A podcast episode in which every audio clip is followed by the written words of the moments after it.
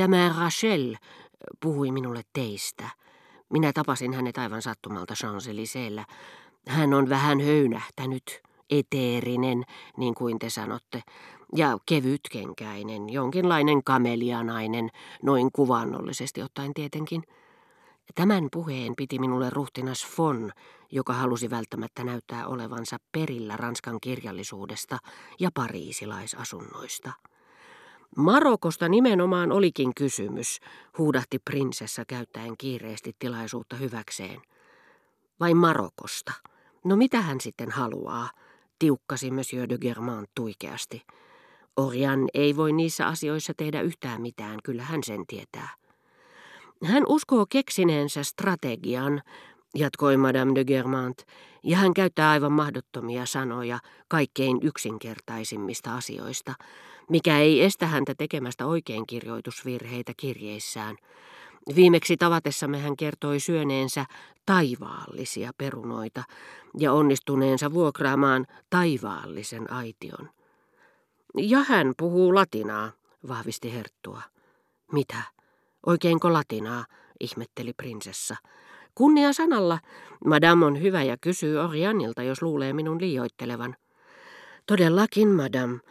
Viimeksi toissapäivänä hän sanoi yhdessä ainoassa lauseessa, yhdessä hengenvedossa, minä en tunne toista yhtä liikuttavaa esimerkkiä sic transit gloria mundista.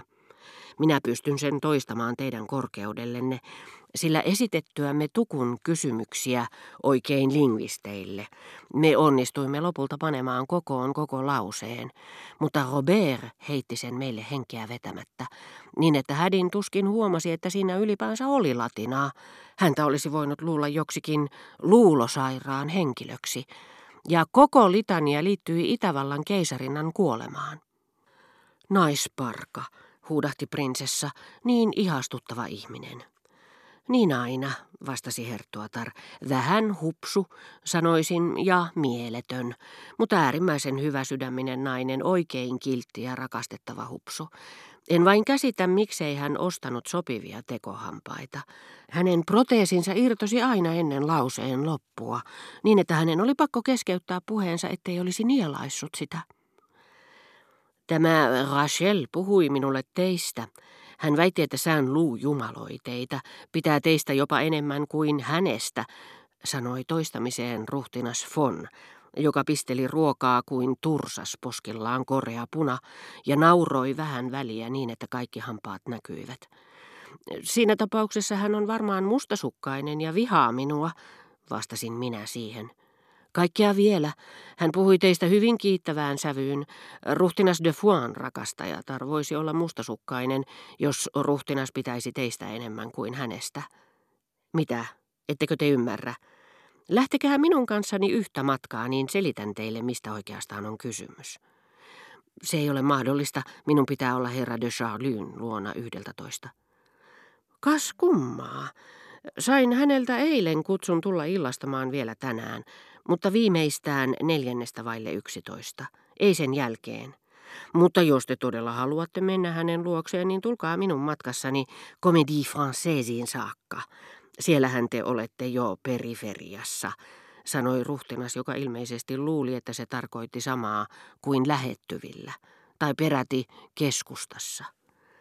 Mutta ruhtinaan pullistuneet silmät kauniissa, isoissa ja punakoissa kasvoissa kammottivat minua niin, että kieltäydyin kunniasta, ja selitin, että erään ystäväni oli määrä tulla minua hakemaan.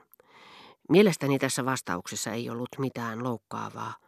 Ruhtinas oli ilmeisesti toista mieltä, sillä hän ei sen jälkeen enää vahingossakaan puhutellut minua. Minun on ehdottomasti käytävä tapaamassa Napolin kuningatarta. Hän on tietenkin aivan murheen murtama tällä hetkellä, sanoi Parman prinsessa, tai ainakin kuulosti siltä kuin hän olisi niin sanonut. Hänen puheensa nimittäin kantautui korviini hyvin epäselvänä niiden luottamuksellisten sanojen takia, joita ruhtinas Fon kuiskaili minulle lähempää, niin hiljaa kuin hän puhuikin, koska ilmeisesti pelkäsi Monsieur de Fouan kuulevan, mikäli hän korottaisi ääntään. Kaikkia vielä, vastasi Herttuatar. Murheellinen hän ei ole ollenkaan. Ei ollenkaan. Pitääkö teidän aina mennä äärimmäisyydestä toiseen, sanoi Herttua eläytyen taas osaansa kalliona, joka aaltoa vastustaessaan pakottaa sen kohottamaan vaahtokruununsa yhä korkeammalle. Basään tietää paremmin kuin minä, että se on totta, vastasi Herttuatar, mutta hän kuvittelee, että hänen kuuluu näyttää ankaralta teidän takianne ja pelkää, että minä loukkaan teitä pahan kerran puheillani. Voi eihän toki hyvänen aika, huudahti prinsessa, joka ei missään nimessä olisi halunnut läsnäolonsa vesittävän Germantin herttuattaren hurmaavia keskiviikkoiltoja, tätä kiellettyä hedelmää, jota Ruotsin kuningatarkaan ei vielä ollut saanut maistaa. Kun Bassan kysyi häneltä asiaan kuuluvan murheellisen näköisenä, huomaan, että kuningattarella on surua. Saanko tiedustella, kenestä on kysymys? Onko se teidän majesteetillenne suurikin menetys? Napolin kuningatar nimittäin vastasi hänelle, ei, vaan pieni vaatimaton suru. Menetin vain sisareni. Itse asiassa hän on tällä hetkellä oikein elementissään. Bassan tietää sen vallan hyvin. Hän kutsui meidät vielä sinä samana päivänä juhliinsa ja lahjoitti minulle kaksi helmeä. Haluaisin, että hän menettäisi sisaren päivässä. Hän ei itke sisarensa kuolemaa, hän nauraa sitä katketakseen. Hän ajattelee luultavasti niin kuin Robert, että sic transit, kuinka se nyt taas kuuluikaan, hän lisäsi vaatimattomasti, vaikka muistikin erinomaisen hyvin. Itse asiassa Madame de Germant halusi vain tehdä vaikutuksen sanoillaan, jotka eivät olisi voineet olla sen valheellisempia, sillä Napolin kuningatar, kuten myös hertuatar d'Alençon, jota kohtasi traaginen kuolema, oli erittäin hyväsydäminen, ja hän suri vilpittömästi omaisiaan. Madame de Germant tunsi aivan liian hyvin nämä jalosukuiset bayerilaissisarukset, ollakseen siitä tietämätön. Hän ei haluaisi palata Marokkoon, sanoi Parman prinsessa, tarttuen taas kiireesti Robertin nimeen, jonka Madame de Germant tuli tahtomattaan hänelle ojentaneeksi kuin auttavan oljenkorren – Tehän tunnette kenraali de Montserfeuin. Hyvin huonosti, vastasi herttuatar, joka oli kyseisen upseerin lähimpiä ystäviä. Prinsessa selitti, mitä sään luu oikeastaan halusi. Taivas, jos vain näen hänet. Sattuuhan joskus, että me tapaamme, vastasi siihen varovaisesti ja suoranaista kieltoa välttääkseen Madame de Germant, jonka läheiset suhteet kenraaliin tuntuivat nopeasti viilentyneen nyt, kun hänen olisi pitänyt pyytää tältä jotakin. Herttuan mielestä epävarma sävykään ei riittänyt, vaan hän keskeytti vaimonsa.